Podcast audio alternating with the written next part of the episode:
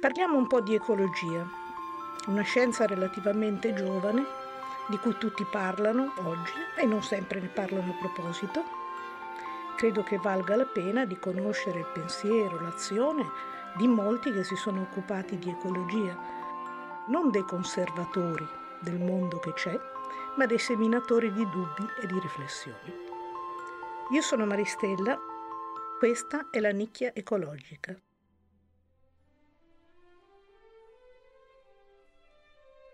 Eccoci di nuovo qua all'autoradio con la nicchia ecologica a parlare questa volta di semi e di biodiversità. Una cosa di cui si parla parecchio, anche in maniera un po' generica, perché poi biodiversità può essere vegetale, animale, può essere a scala mondiale o a scala eh, direi di un, di un angolino di terreno. Anzi, devo dire che spesso si parla in maniera così generica, si fanno affermazioni ridicole. Eh, L'Italia è il eh, con, contenitore di biodiversità più alto del mondo, oppure che ne so, il Guatemala. Insomma, dipende anche dalla scala a cui si parla. E soprattutto mi, mi, direi, mi chiederei con più attenzione a cosa serve mantenere, avere una biodiversità specialmente in questo periodo in cui eh, ci si dibatte un po' fra conservazione ed evoluzione, fra l'ipotesi di brevettare la vita e modificare il patrimonio genetico e quello di mantenere magari eh, delle specie che consideriamo in via di estinzione, creare degli ambienti appositi perché loro si sono modificati. Ecco, dicevo prima, che eh, qualcuno pensa adesso che se parliamo di biodiversità vegetale sia più efficace impiantare un carattere desiderabile e magari brevettarlo per rispondere alle condizioni in cui deve crescere la pianta, piuttosto che magari utilizzare una pianta che già di per sé si è selezionata come adatta a quelle condizioni. Ecco, per adesso mi limiterei a parlare della biodiversità vegetale e in particolare di quella agricola, perché eh, quella agricola ci serve per mangiare, quindi direi che ha una notevole importanza nelle nostre vite.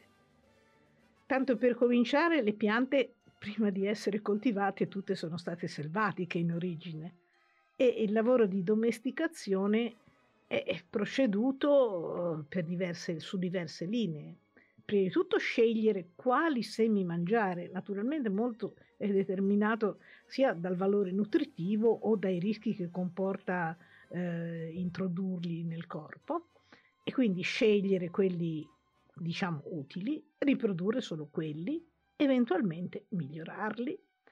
E una cosa non da trascurare, questo implica, perlomeno per i primi che hanno cominciato l'agricoltura, privarsi del consumo per destinare questi semi appunto a riprodurre eh, e a fare delle semine.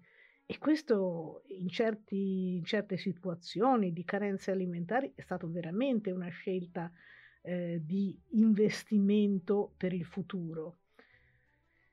Eh, ci sono stati periodi di povertà tali nelle campagne in cui i contadini, per esempio, andavano a raspare nel terreno le patate che avevano piantato perché la fame era tanta, era necessario comunque mangiare qualche cosa. E naturalmente privarsi dei semi eh, non è che eh, se ne privi e li consumi il giorno dopo, eh, vanno conservati.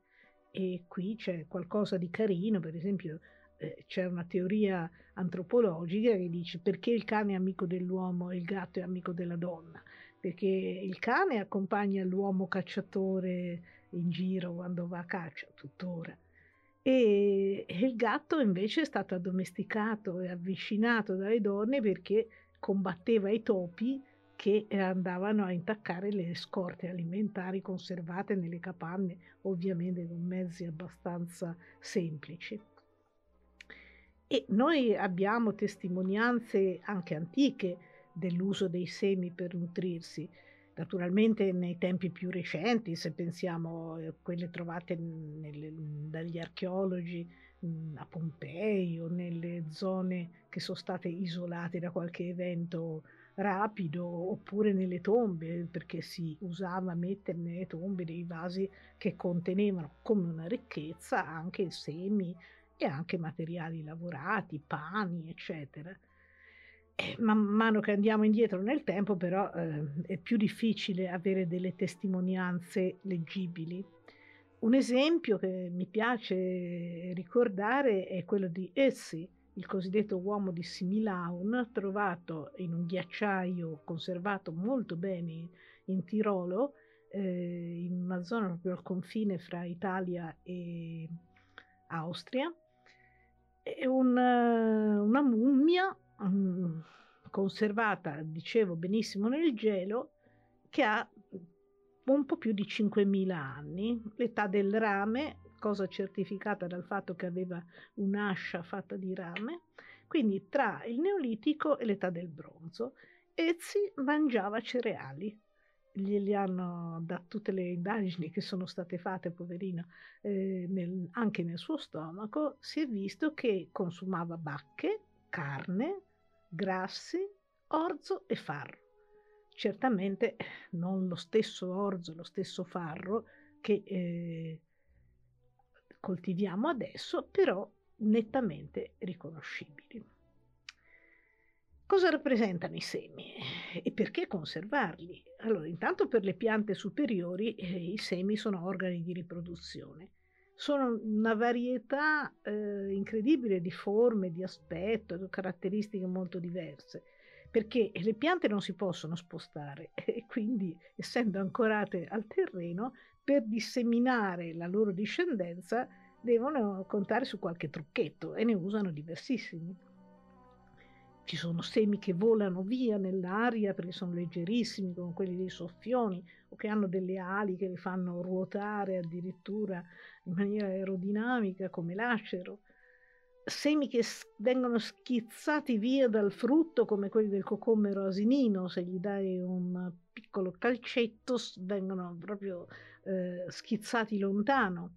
Eh, è importante che i semi si allontanino dalla pianta madre in genere perché eh, si crea una competizione, soprattutto per gli alberi, ma anche per le piante erbacee, si crea una competizione se lo stesso spazio deve essere utilizzato da individui simili che hanno le stesse esigenze, sia nutritive che di sole, eccetera. Poi ci sono semi che si attaccano alle vesti o alle pellicce degli animali, come quelle della lappola, eh, quella che ha degli uncinetti, uncinelli sul seme, e, o la parietaria che si appiccica ai vestiti. Alcuni eh, se la cavano eh, non facendosi mangiare, perché sono spinosi, maleodoranti, qualche volta velenosi oppure hanno dei gusci molto resistenti come le noci, le nocciole. Altri al contrario si, si, fanno mangiare, quindi sono avvolti da una polpa succosa, invitante, in modo che gli uccelli o gli animali li ingoino e possano poi andare a defecare il nocciolo in zone lontane. E qui viene un discorso appunto sulla germinabilità. Alcuni restano germinabili per anni e questo è tipico di quelle che noi chiamiamo malerbe, che sono erbe capaci di resistere sottoterra per anni addirittura e poi quando la terra viene arata, rivoltata, si avvicinano alla superficie, percepiscono la luce e improvvisamente dopo anni sono in grado di produrre una pianta nuova. E quindi hanno anche una serie di meccanismi che permettono di capire non è la parola giusta, ma insomma di percepire alla pianta qual è il momento giusto per eh, esprimere un nuovo individuo. Ecco, diciamo che in genere le piante, diciamo le, le modalità di, di eh, produrre discendenza sono fondamentalmente due. Una è quella di produrre una discendenza enorme eh, che può anche eh, andare perduta per la maggior parte purché qualcuno si salvi e altre invece producono una discendenza molto limitata che curano tantissimo e questo è tipico per esempio degli, degli animali, pensate ai mammiferi fanno pochissimi figli nell'arco della vita e, e generalmente li curano finché non diventano adulti o comunque in grado di andarsene da soli.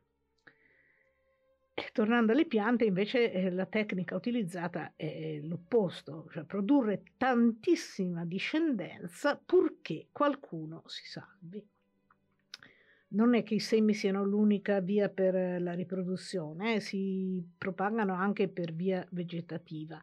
La differenza però è che eh, quando si ha un clone, eh, quindi per via vegetativa, eh, l'individuo che nasce è identico al genitore, non ha nessuna differenza. E pensiamo che, ne, per esempio, per la vite l'olivo siamo noi che utilizziamo delle eh, barbatelle, che le riproduciamo identiche appunto ai genitori. È come se avessimo un campo proprio tutto di uguali.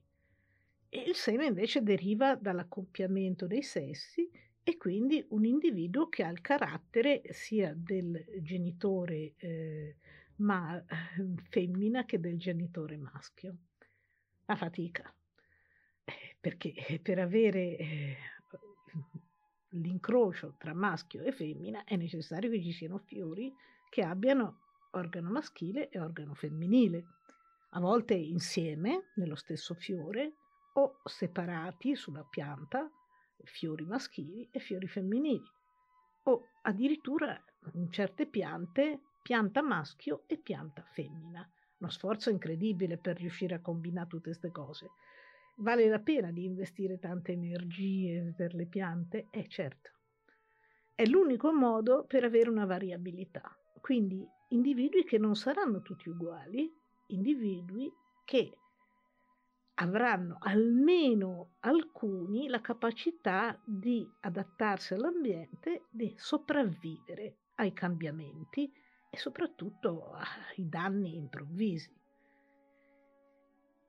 Succede addirittura che le varietà di una stessa specie a volte siano così differenti fra loro che rendono anche difficile la classificazione. È capitato più di una volta che magari una varietà veniva considerata una nuova specie, invece era semplicemente una differenza fenotipica o anche genotipica però della, de, di, della stessa specie.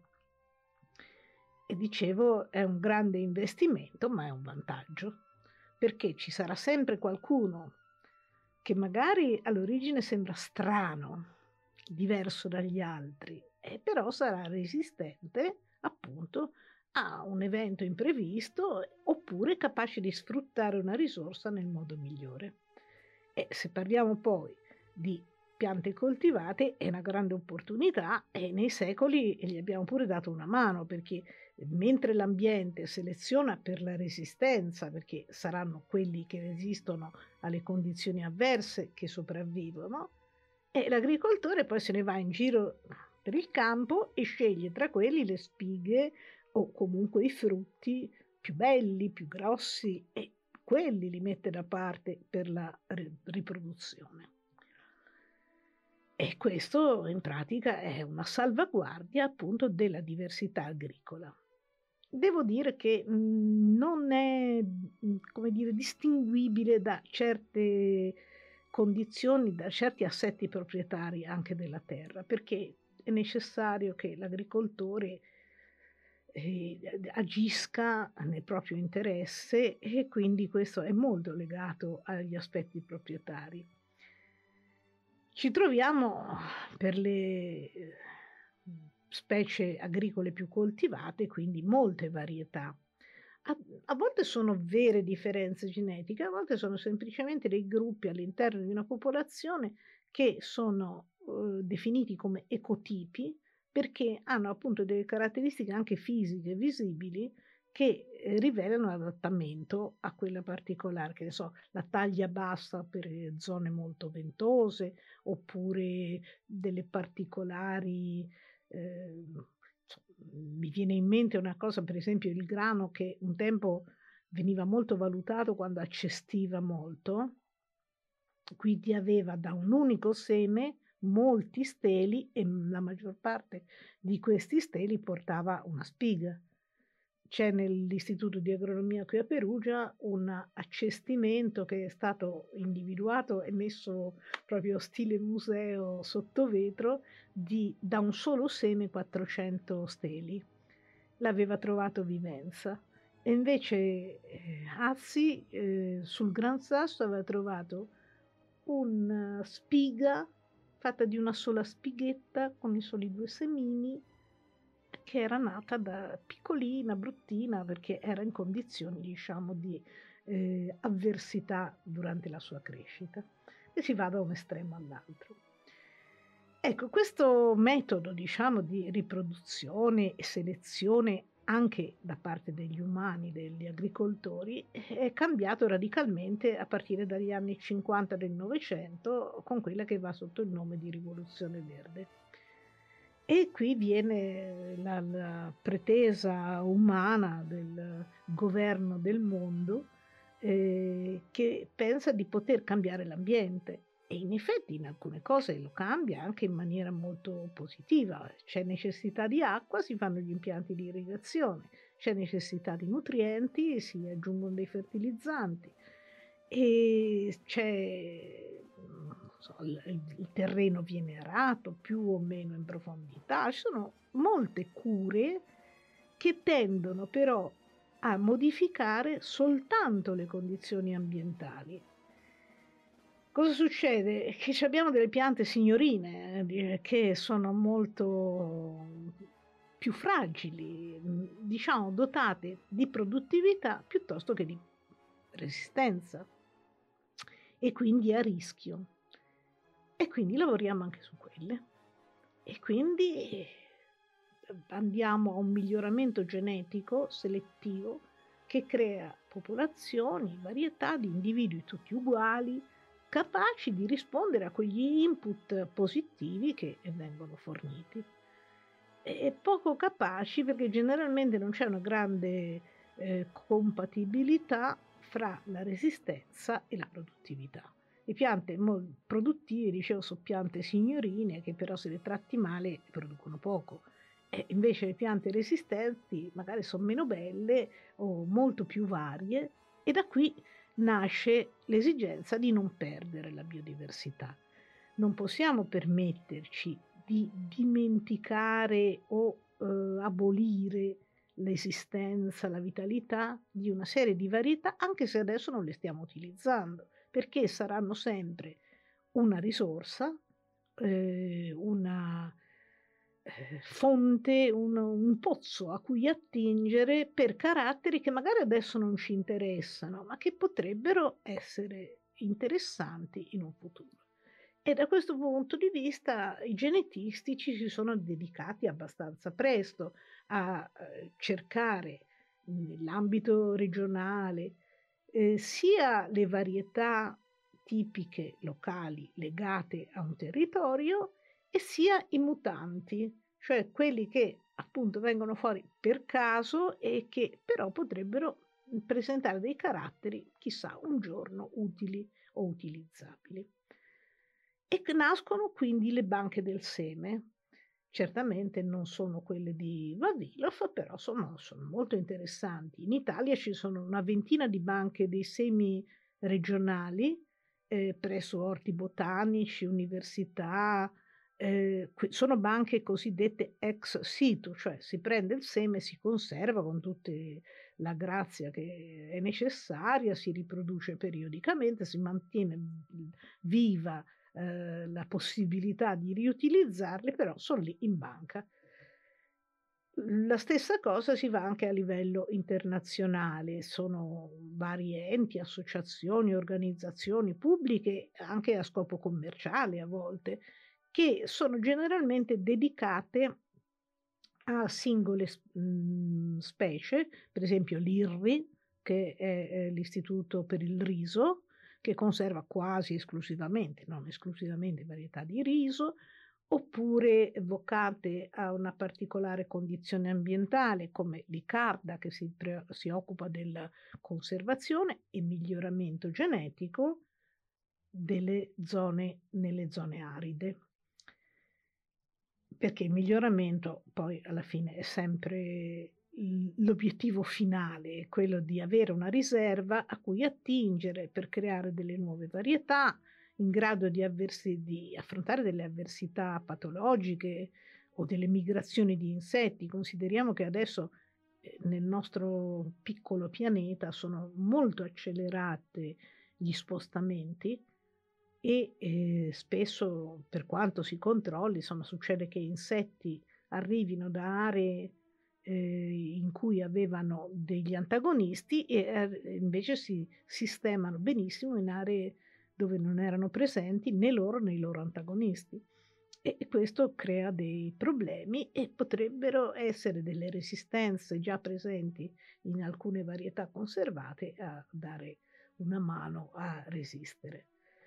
Ora, queste attività vengono svolte, eh, anche quelle del miglioramento, dicevo, vengono svolte prevalentemente da privati, non solo dalle università. E questo, diciamo, impone ovviamente che vogliano un ritorno economico, perché mantenere delle, una banca dei semi, avere dei laboratori in cui si, ci lavorano dei ricercatori, i ricercatori hanno bisogno di stipendio e anche di carta igienica, praticamente di tutto, e questo eh, per delle piante che eh, fanno al massimo una generazione all'anno, eh, ovviamente richiede anche delle attese piuttosto lunghe per riuscire a, avere una varietà veramente utilizzabile.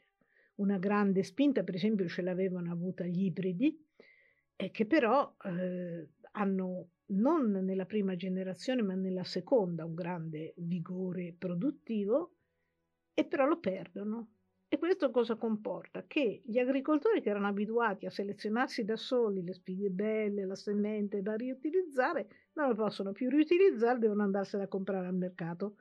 E questo eh, li rende un po' schiavi. E da qui c'è questo passaggio dalla banca dei semi alle case dei semi nel senso che a un certo punto si sono chiesti ma perché bisogna spendere dei soldi quando io i semi ce li, li ho, i miei antenati, i miei predecessori se li sono sempre prodotti da soli, farò io eh, una produzione non alto produttiva però stabile in cui non devo andarmi a comprare né i fertilizzanti né i semi. O comunque ridurre un pochino questa dipendenza quasi monopolistica dalle case produttrici sementiere.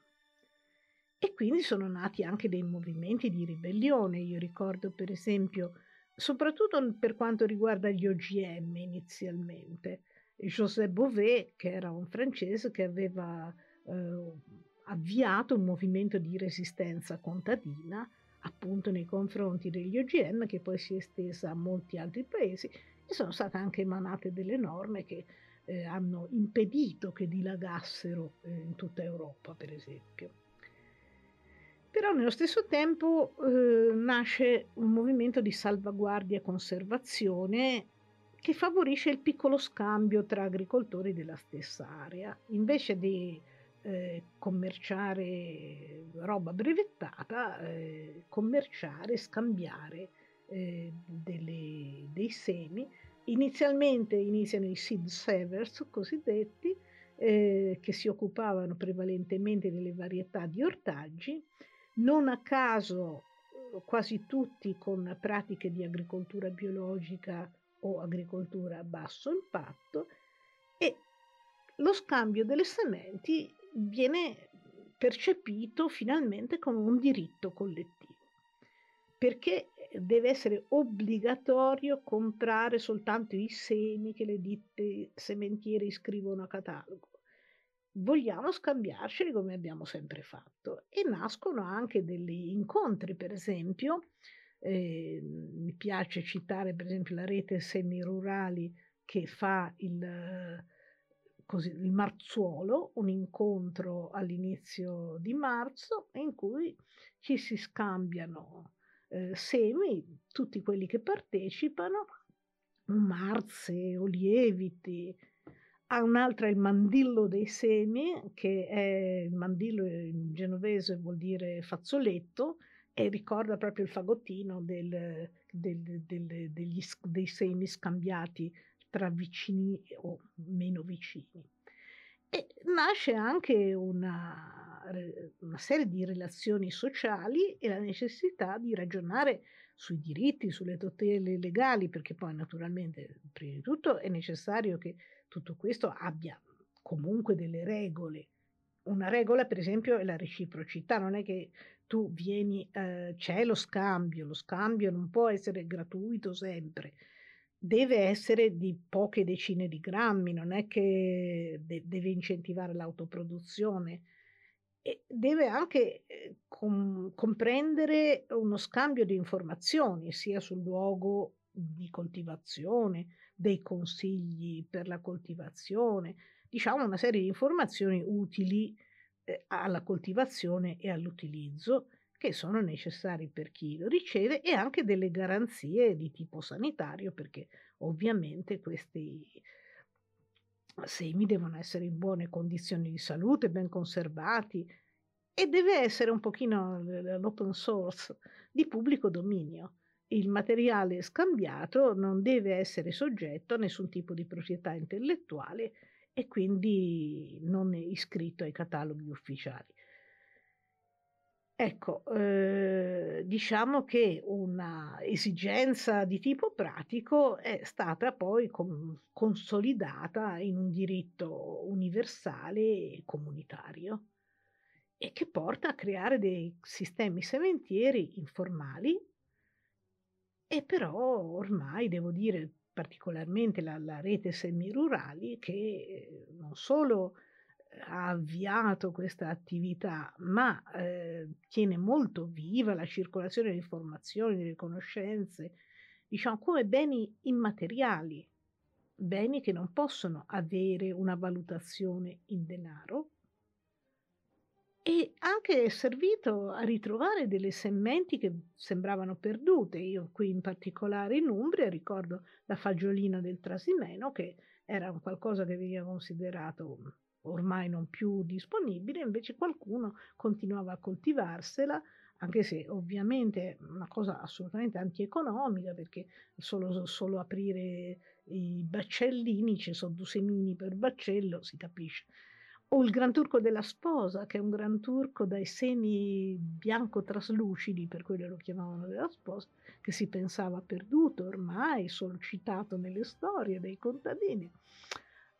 E poi frugando nelle soffitte, nelle cantine, insomma, via via sono state trovate molte cose che si credevano smarrite. E si è arrivati a fare un altro tipo, sempre di conservazione ex situ, però più vicina al territorio, che sono le case delle sementi.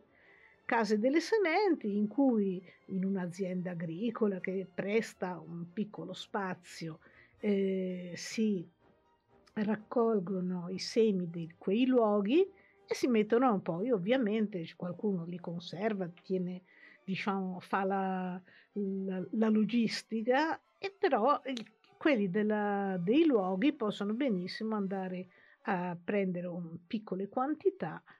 Diciamo che sono a mezza strada fra la banca del germoplasma e di, diciamo grandiosa e il piccolo agricoltore che se la coltivava, se la conservava in azienda.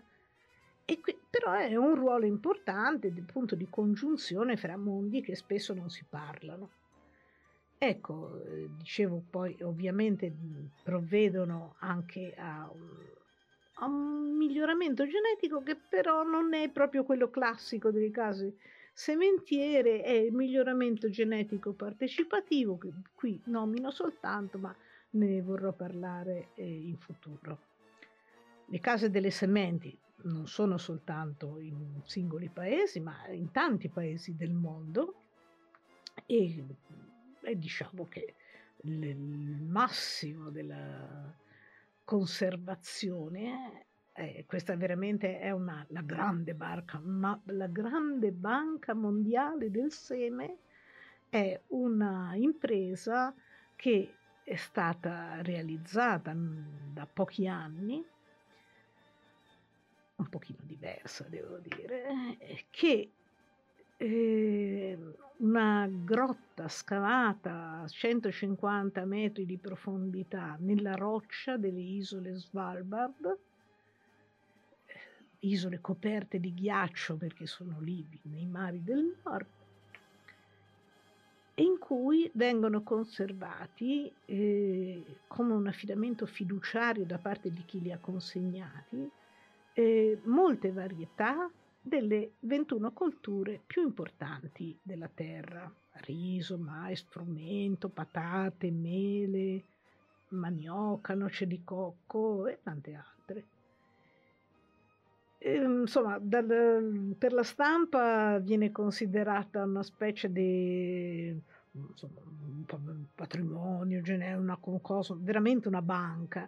In realtà le funzioni sono so, sì, di mantenimento di una biodiversità genetica, non è che però possono rispondere a una catastrofe globale, insomma, se, cade l'atomica, anche la Svalbard non credo che stiano bene, anche 150 metri di profondità nella roccia, ma soprattutto per piccole perdite di materiale genetico che eh, per maneggiamenti sbagliati incidenti, cattivo funzionamento delle case, delle piccole banche del seme, eccetera, può oh, portare alla distruzione. E già è successo questo, magari per eh, questioni belliche sono andate distrutte delle, per esempio l'Icarda è in, a Damasco e sicuramente non è che abbia potuto conservare eh, diciamo le collezioni che aveva al suo interno, è possibile però riavere da questa banca internazionale riavere le varietà perdute che appunto a suo tempo erano state consegnate. Diciamo, possiamo stare tranquilli? Vabbè, eh, la diversità agricola è conservata e le viene riconosciuto il carattere di un bene comune, un investimento di saperi e di denaro pubblico viene fatto per mantenerla e direi che in un certo senso possiamo stare tranquilli. Però ecco, vedere che un vivente può essere anche una fonte di reddito, sappiamo che scatena la brama non solo di profitto, ma di controllo. Il fatto che pochi possano possedere l'accesso al cibo e ovviamente rende gli altri molto dipendenti e quindi bisogna stare attenti. A questo punto direi che chiudiamo, vi saluto, spero che sia stato interessante eh, e vi dico che potete mettervi in contatto con l'autoradio.net anche perché ci sono anche altre rubriche e, oppure, e che poi va anche in onda su gemininetwork.it. Vi saluto e grazie.